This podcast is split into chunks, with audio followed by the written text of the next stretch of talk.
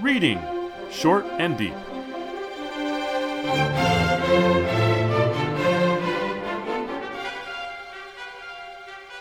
Hi, I'm Jesse, And I'm Eric. and today we're reading Short and Deep Darwinian Pool Room by I- Isaac Asimov. This is first published in Galaxy, October 1950. A little story about four guys sitting around a laboratory having a conversation.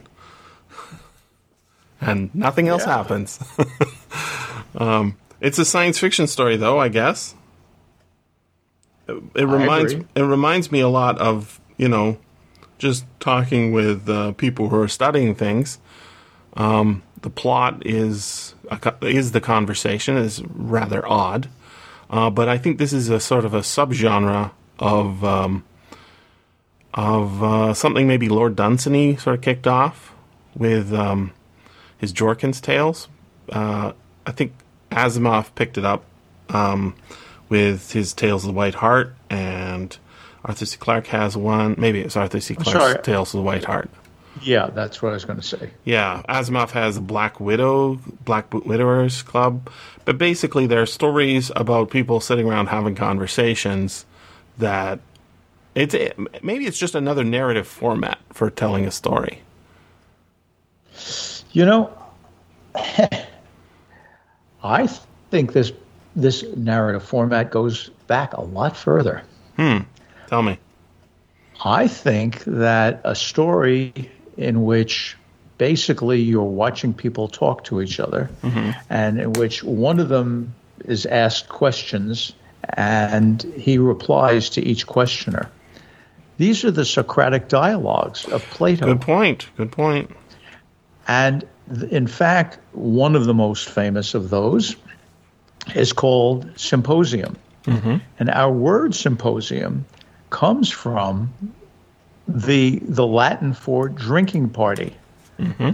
And this story begins um, with our main guy um, coming in and having coffee, and the four of them are sitting around in the lab having coffee. It is literally a drinking party. Yeah. I, I I think there's something very interesting to note about the, the development of the Socratic dialogue that I'd like to say now, and then something else when we're done talking about what's in the story to begin with. I, I, I, I should just, Go ahead. in context. Um, I'm thinking about like, uh, this is I, I, I just realized this. This is the first issue of Galaxy, which is I think a very important magazine. Um, the uh, the format of Galaxy is, I think, kind of a, a response to the format of Astounding, or maybe not the format, the um, the ethos of Astounding. Um, John W. Campbell's famous for as the editor of Astounding.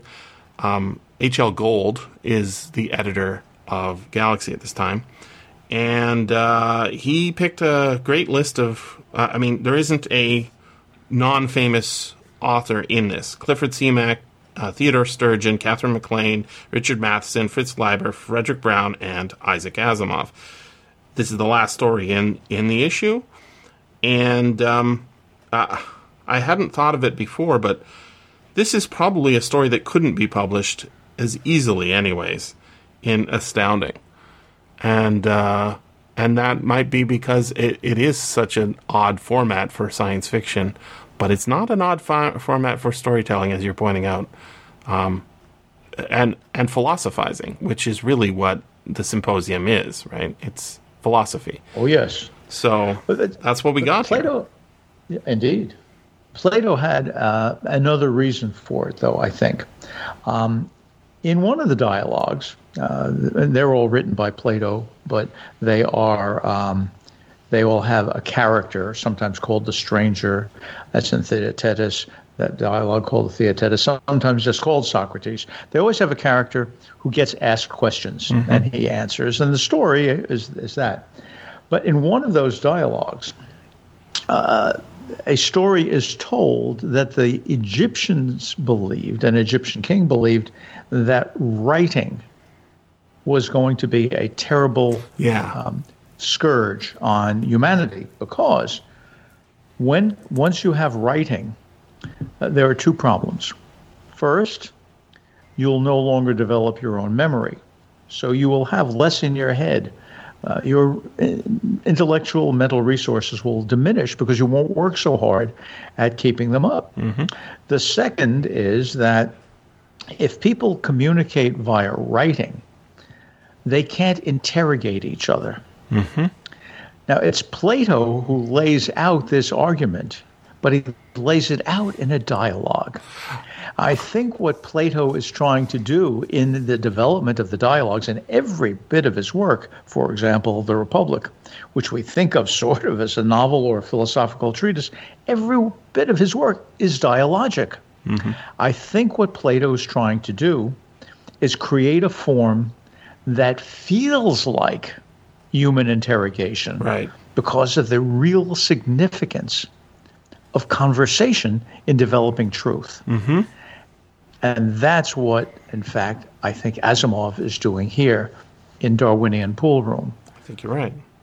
I think um, we should have a conversation about it, this dialogue. um, but I'd like you to perform it for us, if you will. And then uh, okay. uh, we'll have an interrogation. Well, let's start out by reading the beginning because I think it's a terrific beginning. It shows Asimov's real, uh, his real craftsmanship as a writer. Mm-hmm. Of course, the ordinary conception of Genesis 1 is all wrong, I said. Take a pool room, for instance. The other three mentally took a pool room. We were sitting in broken down swivel chairs in Dr. Trotter's laboratory, but it was no trick at all for them to convert the lab benches into pool tables, the tall ring stands into cues, the reagent bottles into billiard balls, and then wait for me to do something with the imaginary layout. Thethier, or Thethier, I don't know, I'd give it a French or English pronunciation. Thethier even raised one finger, closed his eyes, and muttered softly, Pool room. Trotter, as usual, said nothing at all, but nursed his second cup of coffee. The coffee, also, as usual, was horrible, but then I was the newcomer to the group and had not yet calloused my gastric lining. Now, before I go on, so let's take a look at this. I love this. Mm-hmm. Genesis 1. If you happen to be up on what in 1950 was recent and significant biblical scholarship, you would know that Genesis, as we know it, for example, in the King James Bible, is divided into Genesis 1 and Genesis 2. We get two tellings of the story of the fall, for example, even in the King James Bible. And biblical scholars sort of try to tease out the text of Genesis, and they call them Genesis 1 and Genesis 2. This is Asimov trusting his readers. It's also Asimov suggesting that the people involved in this conversation are smart. They're smart. Now, there's a joke here. Take a pool room, for example. The other three mentally took a pool room. Now, you don't expect that phrase to take a blankety blank to be used in what looks to be a literal meaning, but in fact, they do. So there's a joke being played here with the language. You can understand how these people can easily turn from one conception of the laboratory to another because they were sitting in broken down swivel chairs. There's so much going on underneath. It's Dr. Trotter's laboratory. They're just sort of amiably going on from one thought to another, as do pool cues. Thethier raised his finger, or Thethier raised his one finger. Pool room, he said. And we're told that this fellow, the speaker, is the youngest of them all. This is absolutely typical of science fiction where it is the youngster who says, Oh, but if I had a time machine, mm-hmm. I could go back and invest everything in interest and then race ahead and be rich, right? It's always the youth. So, what we have here is a beautiful, beautiful setup. Now consider the end of a game of pool cue, I said. Uh, excuse me, of pocket pool, I said. You've got each ball except the cue ball, of course, in a given pocket. Wait a while, said Thethier, always the purist. It doesn't matter which pocket. And then they go on. So, with this really stylistically, I think, very, very dense, yet easy to read and engaging uh, story uh, opening, what we have is a symposium, a dialogue, uh, in which our speaker suggests that there, in fact, is a divine intelligence behind creation. It's an argument for creationism. And that we don't think it's true has to do with one thing or another um, the improbability of um, comets falling down from the sky and wiping out the dinosaurs, for example. In 1950, that was thought of as improbable. Now, we in fact believe that's exactly what happened with a comet that blasted into, uh, or a meteor that blasted into what's now the Yucatan Peninsula. Um, so there, there are some things here that scientifically no longer ring true. Uh, it mentions that the Earth is two billion years old, whereas now we think of it as four and a half billion years old. But within the constraints of the science of its time, each of the people says, Well, what about this? And the speaker comes, What? Well, you could take care of it this way. And What about that? And you come back. So that we wind up with a, a logically unassailable argument that, in fact, there was an act of creation, and that act of creation was intended to create human beings. And so we are the highest of all, and that evolution has now stopped because for the first time there are creatures on the earth who can understand evolution, the principle that was set in motion by the Creator, understand evolution, and take a hand in it, can stop it from letting themselves be superseded, can keep from further development, can stay just as we are. And sitting here in my uh, house, uh, Jesse, talking to you through uh, the internet, wearing glasses uh, with a hip implant and fillings in my teeth, I can't help but wonder if, you know, we've done a lot to keep us just as we are. Trotter got up. This is the end of the story. He had finished his coffee but was still nursing his cup. All right, then, you say we've hit a dead end. But what if all this has been taken into the original account? The creator was prepared to spend 300 million years letting the dinosaurs develop something or other that would eventually result in mankind, or so you say. Why can't he have figured out a way in which man could use his intelligence and his control of the environment to prepare the next stage of the game. That might be the, a very tricky part of the pool game. That stopped me. How do you mean? Trotter smiled at me. Oh, I was just thinking that it might not be entirely coincidence that a new race may be coming and an old one going entirely through the efforts of this cerebral mechanism. He tapped his temple. In what way? Stop me if I'm wrong, but aren't the sciences of nucleonics and cybernetics reaching simultaneous peaks? Aren't we inventing hydrogen bombs and thinking machines at the same time?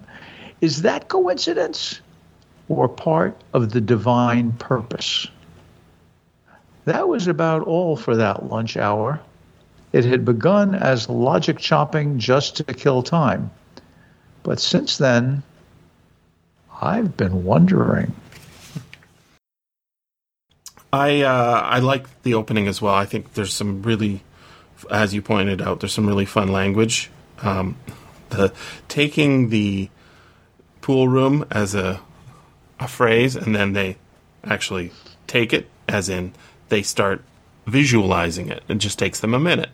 And then in the illustration above, we see the four men standing around the hypothetical pool table that doesn't exist and calculating reality as a series of balls hitting each other, um, atoms in collision, planets uh, formation, uh, gravity. It's a nice metaphor. But then that uh, funny visualization continues in the very next column, um, where it says um, pool room trotter as usual. said nothing at all, but nursed his second cup of coffee. The coffee, also as usual, was horrible. So we've got the as usual, as usual, coffee, coffee, in a nice little parallel. It's like the sound of those balls hitting each other. Um, this is all comfortable, and these guys are all used to it.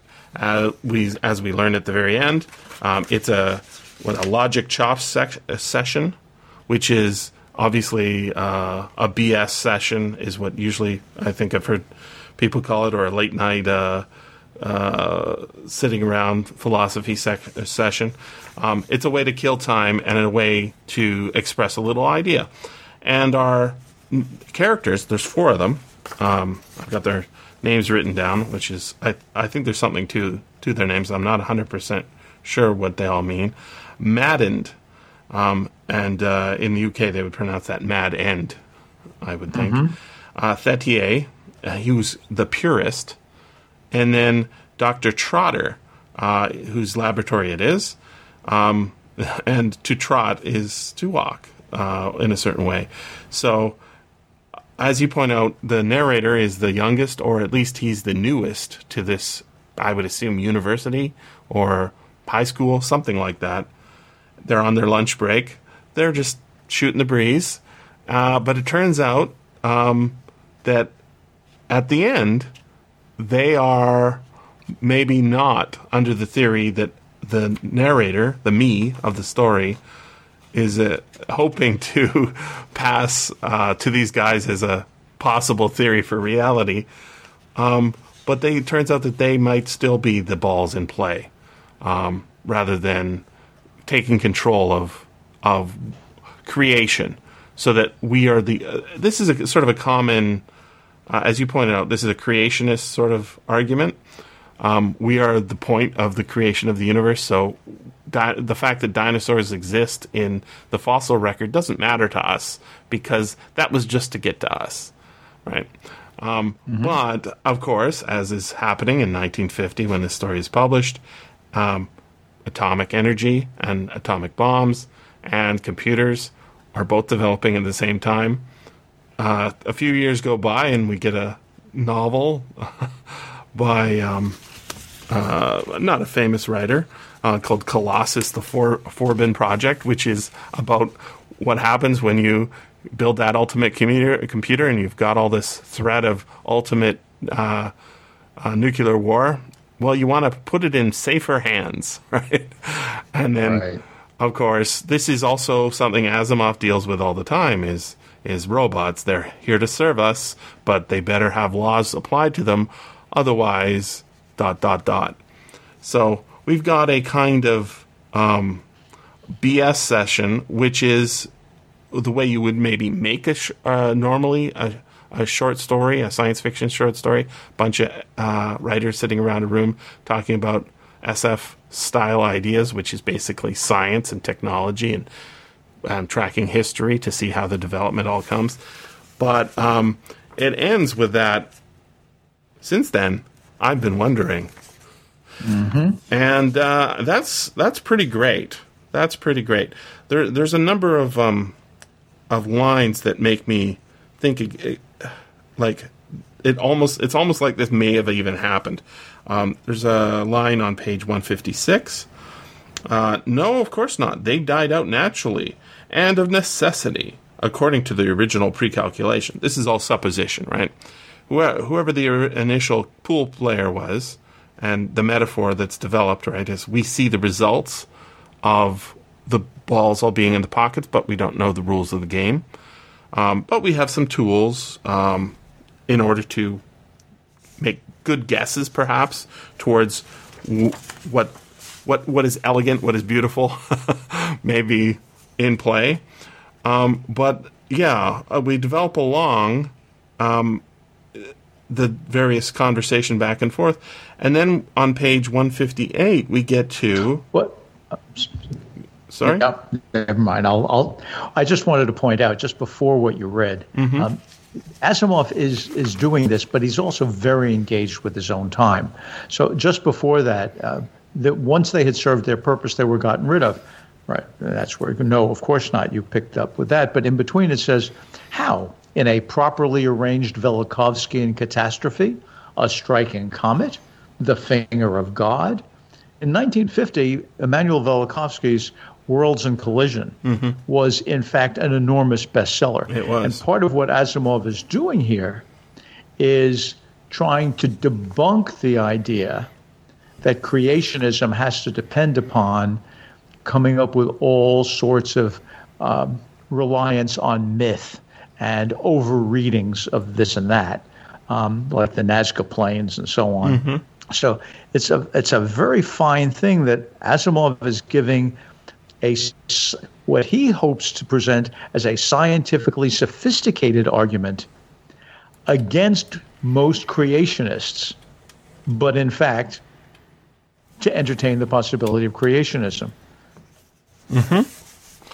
Sorry. Um, no, no worries. Just didn't want to miss Velikovsky there. Yeah, that, that book actually shows up um, in a, a, very strange scene, in uh, a mud bath scene in uh, Invasion of the Body Snatchers, the 1978, um, which it, it, it was it was around when the first novel was turned into a uh, the novel was first turned into a movie, but was not um, was not the bestseller that it became. It it it, is like Chariots of the Gods, a kind of mind worm that got into people's brains and became hugely popular, and s- still has echoes today. Um, uh, and that same mind worm, I think, was in science fiction in a slightly different form, um, in terms of uh, John W. Campbell. Um, so there, I, I mentioned uh, uh, Analog, aka Astounding, um, earlier. That book mm-hmm. or that magazine, edited by John W. Campbell, has a kind of bent towards um, a pseudoscience, we would say today, but uh, perhaps something more resembling the borderlands of science then. Um, and I want to read this section from page 158 because I think it is a refutation of John W. Campbell's favorite premise. Um, what about man himself developing into a sort of Superman and displacing the old timers? suggested Thaitier. Not likely, I said. The only part of the human being which is worth anything, as far as being boss of the world is concerned, is his nervous system, the cerebral hemispheres of the brain in particular. They are the most specialized part of the of his organism, and therefore a dead end. if there is anything the course of evolution demonstrates, it is that once a certain degree of specialization sets in, uh, flexibility is lost. Further development can proceed only uh, in greater special- specialization. And this also reminds me of Heinlein's uh, famous line uh, specialization is for insects. Um, huh. uh, because he says you you ought to be a generalist and be able to write a novel in the afternoon, chop wood, fly an airplane, navigate a starship. Big long list, right?